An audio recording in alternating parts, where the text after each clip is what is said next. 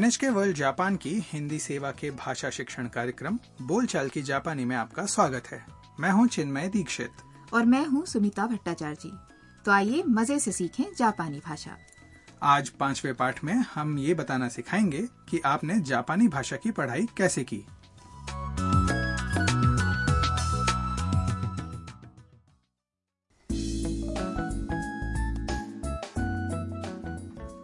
हमारी कहानी में वियतनाम से जापान आई विदेशी छात्रा ताम हारू सान हाउस में रह रही है आज विश्वविद्यालय में उसकी पहली कक्षा है सुबह से ही वो थोड़ी परेशान लग रही है रोबोट मकान मालकिन हारू सान ने भाप लिया कि कोई बात जरूर है तो सुनते हैं पांचवे पाठ की बातचीत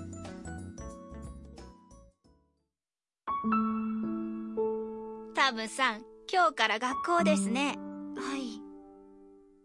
はい。あらまあ。どうしたんですか？日本語が心配です。タムさんは日本語お上手ですよ。いいえ、まだまだです。ベトナムで勉強したんでしょ？はい。ラジオで勉強しました。それなら大丈夫ですよ。अब इस बातचीत को फिर से हर वाक्य के अर्थ के साथ सुनते हैं पहले हारूसान ने ताम से कहा タブさん、今日から学校ですね。 ताम जी आज से स्कूल है ना ताम ने जवाब दिया はい。 जी हारूसान का सेंसर पता लगा लेता है कि कुछ गड़बड़ है और उनके गालों पर नीली रोशनी टिमटिमाने लगती है あらまあ。 ओह どうしたんですか क्या बात है ताम ने जवाब दिया 日本語が心配です。 जापानी भाषा की चिंता है फिर हारूसान ने कहा タムさんは日本語お上手ですよ。 आपकी जापानी भाषा तो अच्छी है ये सुनकर ताम बोली いいえ、まだまだです。 नहीं अभी काफी नहीं है तब हारूसान ने पूछा ベトナムで勉強したんでしょ वियतनाम में पढ़ाई की है ना तो ताम ने जवाब दिया はい。 जी रेडियो से रेडियो से पढ़ाई की है फिर हारूसान ने हिम्मत बंधाते हुए कहा सोरे नारा फिर तो सब ठीक होगा। ताम को चिंता सता रही थी कि वो जापानी भाषा में ठीक से बात कर सकेगी या नहीं। हारूसान हमेशा घर के निवासियों की परेशानी भाप लेती हैं और उसके बारे में उनसे बात करती हैं।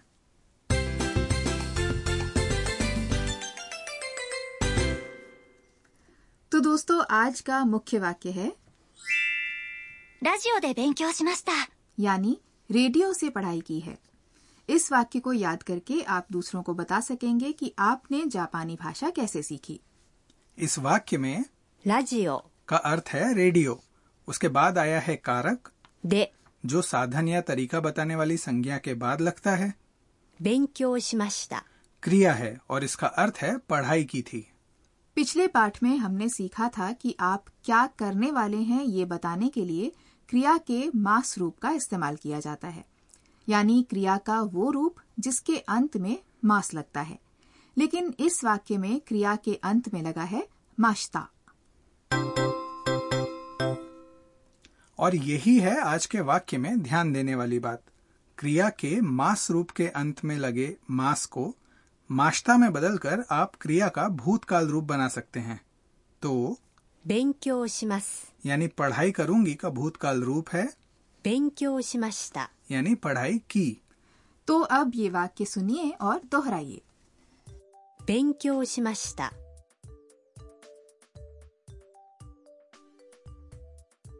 ラジオで勉強しました。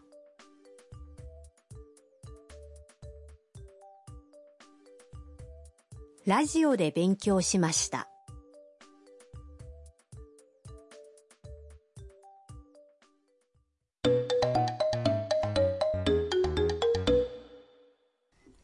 अब एक छोटी सी बातचीत सुनते हैं जिसमें कोई बता रहा है कि उसने जापानी भाषा कैसे सीखी अगर आप जापान में घूमने आए और जापानी भाषा में थोड़ी बातचीत भी की तो इस प्रश्न से आपका सामना हो सकता है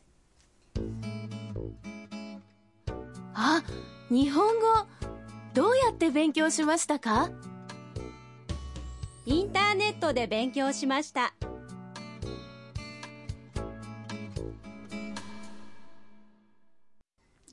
और अब समझ लेते हैं इसका अर्थ।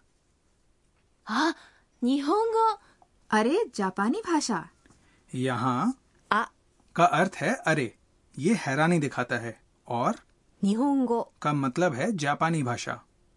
どうやって勉強しましたか कैसे पढ़ाई की どうやって एक प्रश्नवाचक शब्द है जिसका अर्थ है कैसे 勉強しました का मतलब है पढ़ाई की अंत में का जोड़कर उसका सुर ऊंचा रखने का मतलब है वाक्य प्रश्नवाचक है インターネットで勉強しました इंटरनेट से पढ़ाई की तो अब प्रश्न फिर से सुनिए और उत्तर दोहराइए どうやって勉強しましたか インターネットで勉強しましたインターネットで勉強しました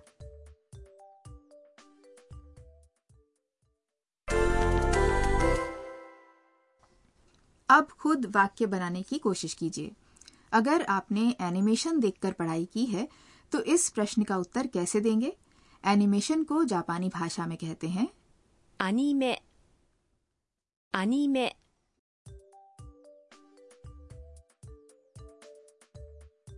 アニメで勉強しました。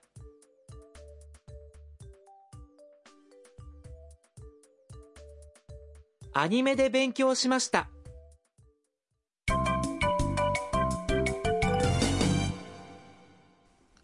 और अब बारी है आज के सहज वाक्य की जो ताम की पंक्ति है आप भी याद कर लीजिए いいえまだまだです いいえまだまだです का अर्थ है नहीं अभी काफी नहीं है ये तारीफ का जवाब देने का विनम्र तरीका है いいえ का मतलब है नहीं आइए अभ्यास कर लेते हैं सुनिए और दोहराइए いいえまだまだです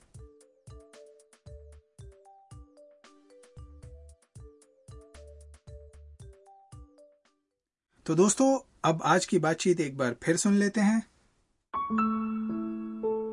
タムさん、今日から学校ですね。はいあらまあ。どうしたんですか？日本語が心配ですタムさんは日本語お上手ですよ。いいえまだまだですベトナムで勉強したんでしょ？はいラジオで勉強しましたそれなら大丈夫ですよ。るさんの知恵袋。 और अब बारी है हारूसान की सलाह की इस भाग में हम जापानी संस्कृति और आचरण के बारे में बताते हैं आज का विषय है विनम्र भाषा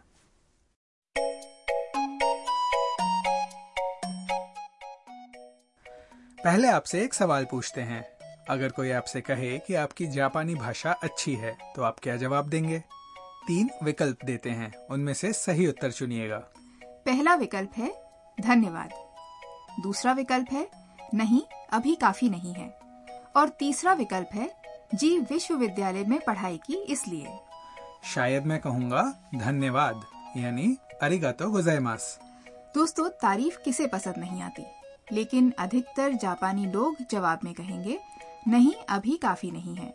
यानी ईए मादा मादा देस ये उत्तर विनम्र माना जाता है।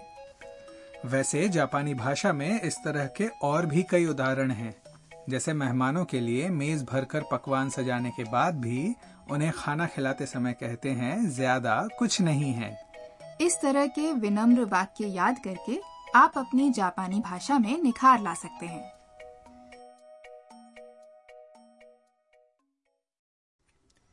दोस्तों आशा है बोलचाल की जापानी का आज का पाठ आपको पसंद आया होगा। इस कार्यक्रम की वेबसाइट है www.nhk.or.jp/lesson/hi/. अगले पाठ में ताम पहली बार विश्वविद्यालय जाएँगी। तब तक के लिए सायोनारा।